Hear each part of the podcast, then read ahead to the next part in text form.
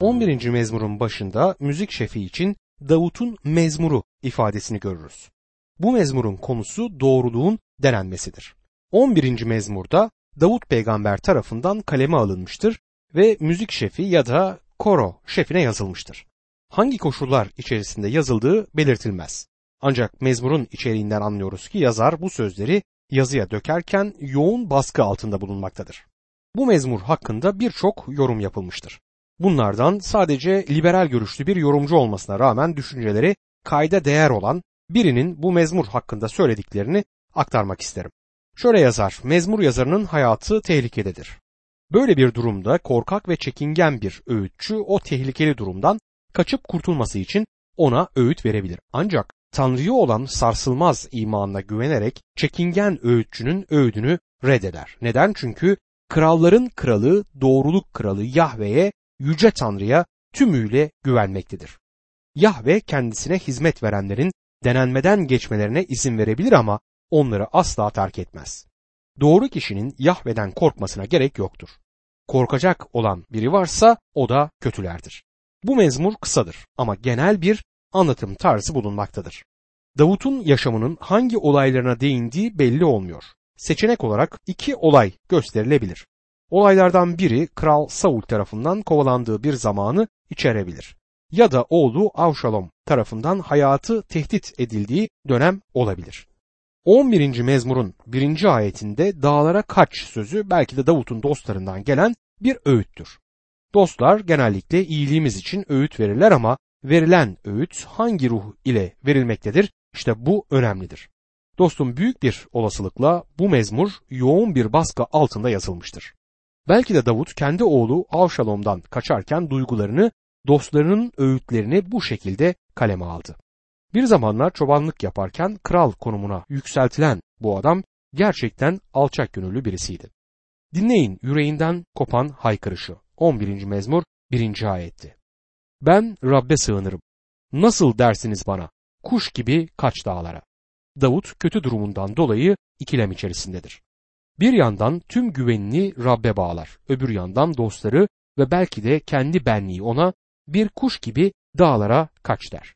Günümüzde buna benzer durumları yaşayan milyonlarca insan bulunmaktadır. Bazıları içinde bulundukları kötü durumdan kaçmayı en kolay yol olarak görmektedirler. Hatırlıyorum kendi hayatımda bazı sorunlar olduğunda içinden çıkamayacağımı sandım ve bulunduğum yerden kaçtım. Uzun süre orada burada süründüm ama sonunda sorunun çözülmediğini görünce geri döndüm ve sorun çözümleninceye kadar uğraştım. Belki de şu anda siz bazı sorunlarla boğuşmaktasınız. Belki de sizi uğraştıran sorunlar o kadar yoğun ki içinden çıkamayacağınızı düşünmektesiniz. Belki de bu sorunlardan kaçmayı düşünüyorsunuz. Dostum sizi teşvik etmek isterim. Sorunlardan kaçmakla hiçbir yarar sağlanamaz. Aslında nereden kaçtığınız değil, kimden kaçtığınız bilinmelidir. Şu anda birisi size gelip de arkadaş neden kaçmayı düşünüyorsun diye sorsa nasıl bir cevap verirsiniz?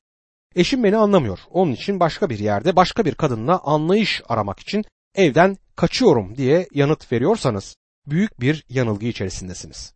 Çocuklarınızı düşünün, eşinizi düşünün, onlara ne yapmakta olduğunuzu gerçekten düşündünüz mü? Şunu hiçbir zaman unutmayın ki nereye giderseniz gidin kendinizi de oraya götüreceksiniz. Kendinizden kaçamazsınız. Bunu unutmamalıyız. Ne kadar gerçek bir şey bu. İnsanlar Davut'a bu şekilde bir öneride bulunmuş olabilirler. Bir kuş gibi dağlara kaç. Ama böyle yapmakla Davut sorunlarına çözüm bulamazdı. Makineleşmiş bu 21. yüzyılda bu elektronik çağda hayat gerçekten sıkıcı ve monoton olabilir. Bürokrasinin başını alıp gittiği bu çağımızda resmi dairelerde saatlerce ve hatta günlerce beklemek zorunda kalabiliriz. Böyle bir ortamda hayattan bıkmamak, bir kuş gibi dağlara kaçmaktan kendimizi alamamak elde değildir. Otobüs yolculuğu sıkıcı oluyor. Saatlerce bir otobüs koltuğunda oturup ciğerlerimizi sigara dumanıyla zehirlemek hem sıkıcı hem de öldürecek kadar tehlikeli olabilir. İçimizden bu durumdan kaçmak, uzaklaşmak gelir. Belki de uçak yolculuğunu tercih edersiniz. Uzun uçak yolculuklarına çıktığınız hiç oldu mu? Olmamışsa sakın imrenmeyin. Otobüs yolculuğundan daha cazip değildir. Belki başta cazip görülebilir ama 5-10 saatlik bir uçuştan sonra canınız çıkacak gibi olur. Gökyüzü ile bulutlar arasında saatlerce uçmak hiç de ilgi çekici değildir aslında. Sevgili dinleyicim eminim ki siz de çoğu kez bu hayattan bıkıp kaçacak yer aradınız. Ama kendinizden kaçmak mümkün değil.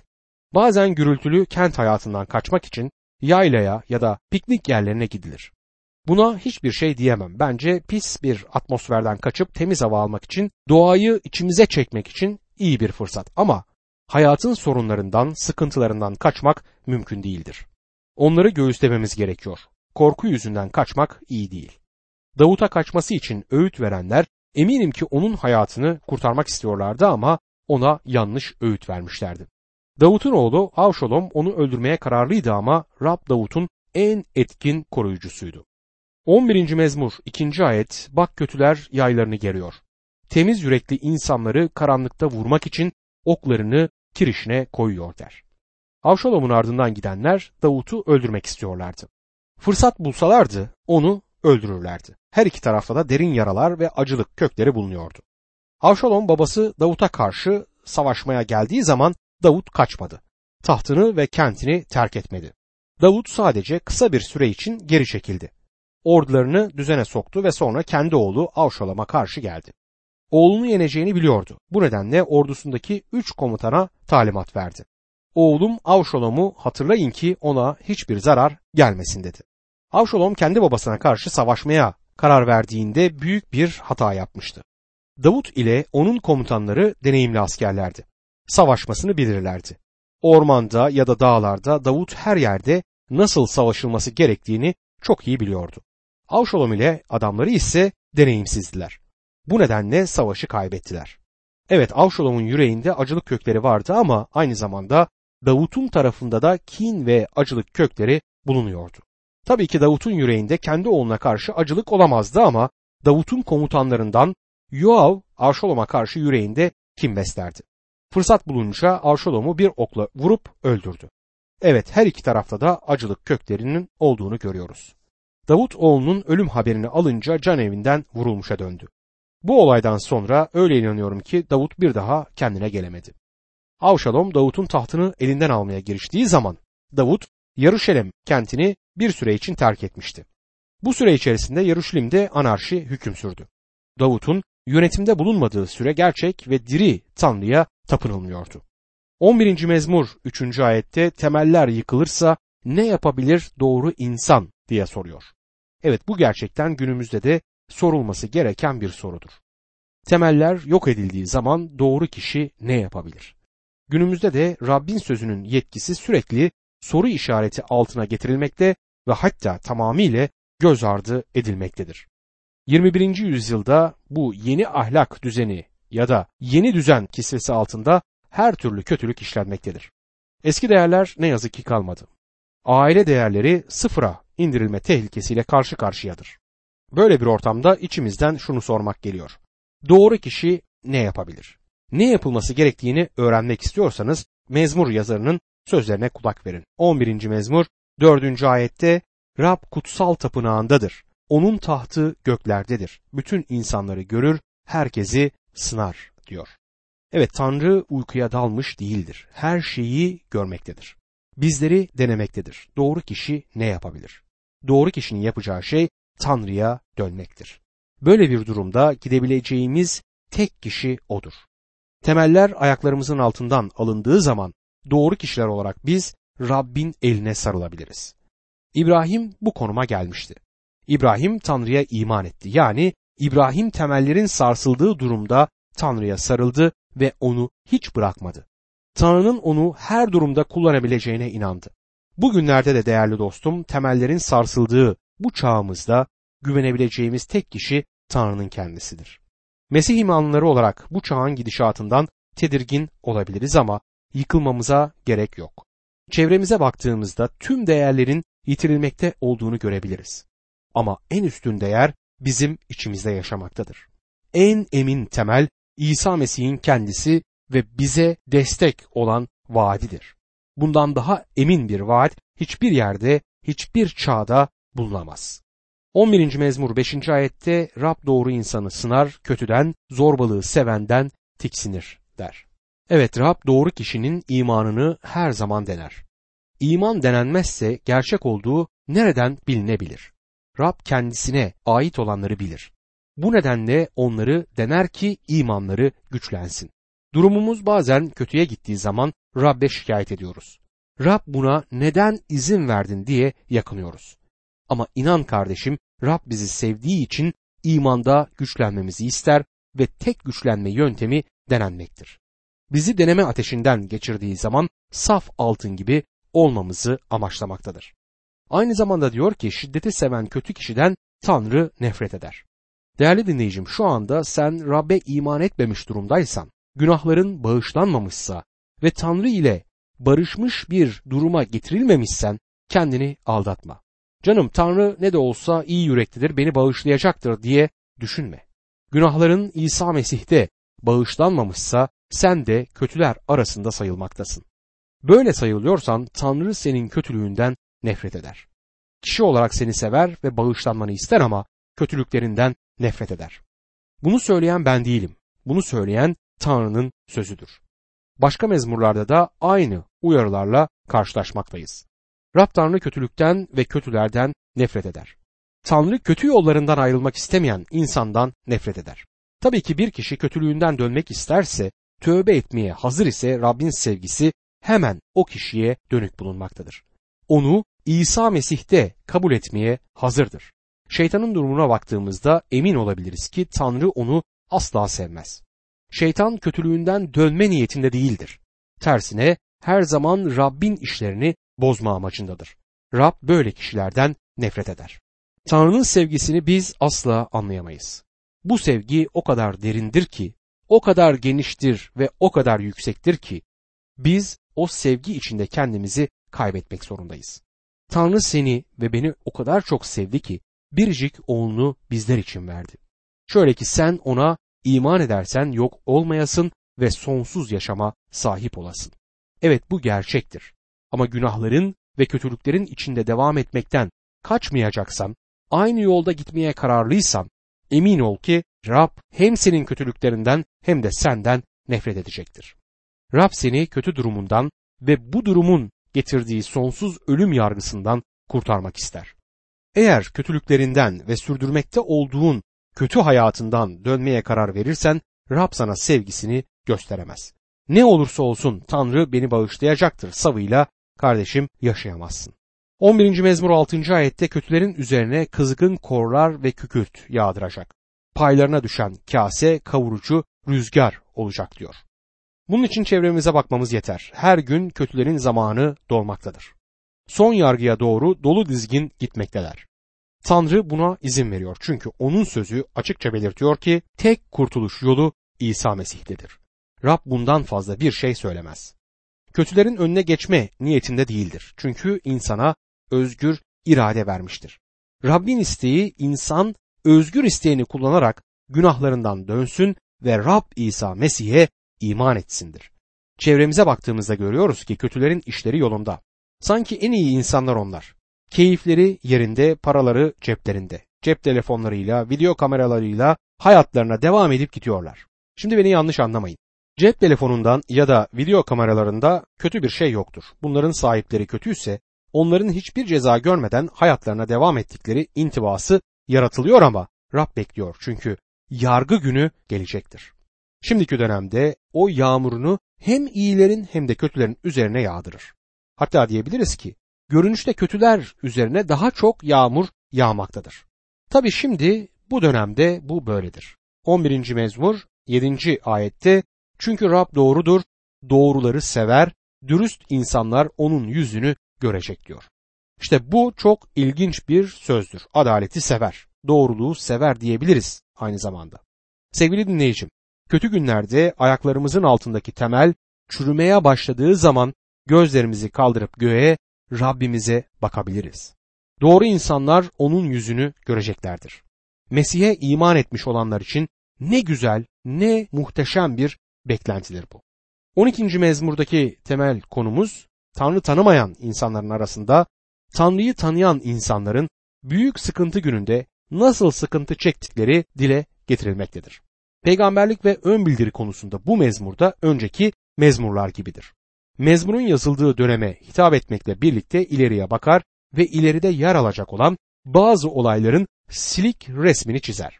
Son günlerde hem İsrailli imanlılar hem de Yahudi olmayan imanlar üzerine neler geleceğinden söz eder. Mezmurun ilk ayetlerinde gelecek günlere dönük sözlere rastlarız. Bu sözlerde yer alacak olan yoldan sapma olayıdır. 12. mezmur 1. ayet Kurtar beni ya Rab, sadık kulun kalmadı. Güvenilir insanlar yok oldu der.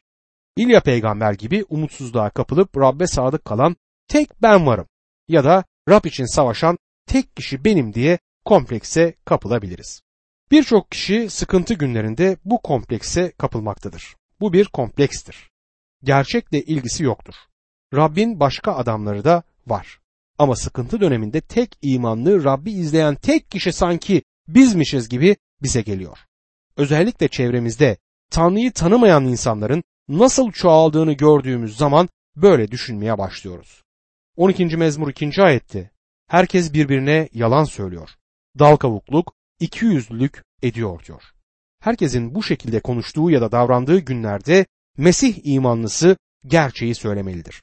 İki yüzlü olmamalıdır. Bir kişiye bir yüzümüzü gösterirken başka birine başka bir yüzü göstermemeliyiz. Birine iltifatlar yağdırdıktan sonra bizden ayrılınca arkasından dedikodu yapmamalıyız. Kardeşim dikkat etmeliyiz. Bu iki yüzlülük olur. Rab bu gibi davranışlardan nefret eder. Bizim doğru ve dürüst olmamızı ister.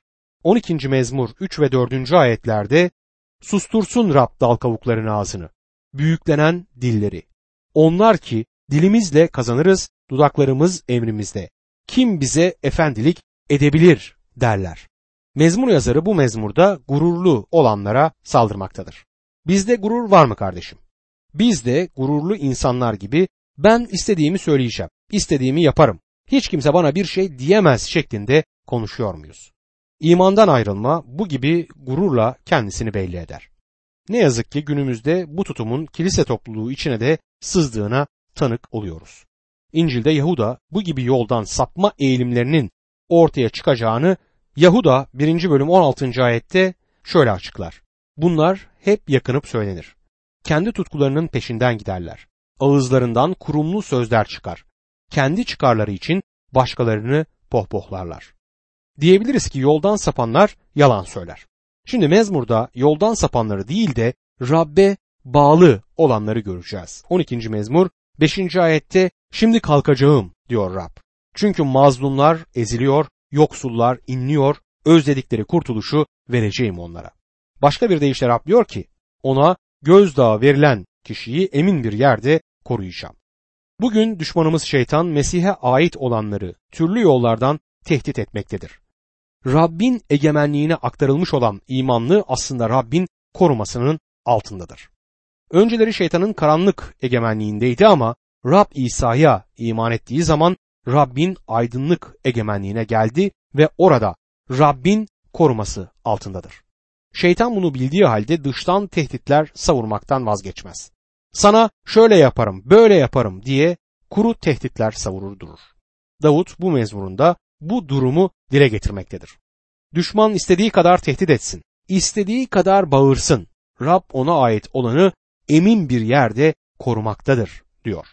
12. mezmur 6. ayette Rabbin sözleri pak sözlerdir. Toprak ocakta eritilmiş, yedi kez arıtılmış gümüşe benzer diyor. Kötü kişi ya yaltaklanır ya da övünür. Onun sözüne güvenilmez. Tanrı'nın sözü ise saftır ve katkısızdır. Aynı zamanda kusursuzdur. O söze her zaman güvenebiliriz. Bu nedenle kardeşim her zaman Rabbin sözüne dönmeliyiz. Bu sözü okumak için zaman ayırmalıyız. Daha önce biz Rabbin korunması altındayız demiştim. Evet, Rab bizi korumak ister ama bizi korumak istediği yer onun kutsal sözüdür. Kutsal söz bizler için bir kale gibidir. O kale içerisinde olduğumuz sürece şeytan bize zarar veremez. 12. mezmur 7 ve 8. ayetlerde sen onları koru ya Rab. Bu kötü kuşaktan hep uzak tut. İnsanlar arasında alçaklık rağbet görünce kötüler her yanda dolaşır oldu diyor. Şu anda yaşamakta olduğumuz günlere oldukça benzeyen günlerdir. Günler ilerledikçe, son günlere yaklaştıkça durum daha da kötüye gidecektir. Dinleyin Yaşaya peygamber ne diyor? Yaşaya 66. bölüm 5. ayette. Rabbin sözünden titreyenler kulak verin onun söylediklerine.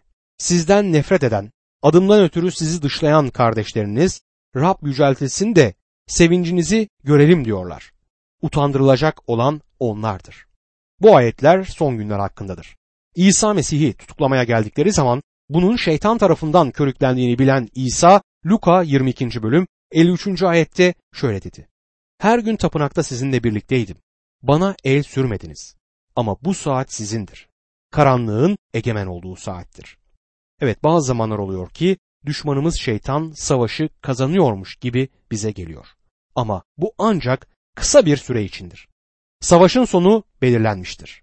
Rab İsa Mesih çarmıh üzerinde zaferi kazanmıştır. Yeryüzünde kendi yaşamlarımızda düşmanın bizi yendiği izlenimi görülse bile bu geçici bir durumdur. Belki de Rab buna özel bir amaç için izin vermiştir. Sonunda her şeyin onun ayakları altına serileceği zaman gelecektir çünkü zafer Rabbimize aittir.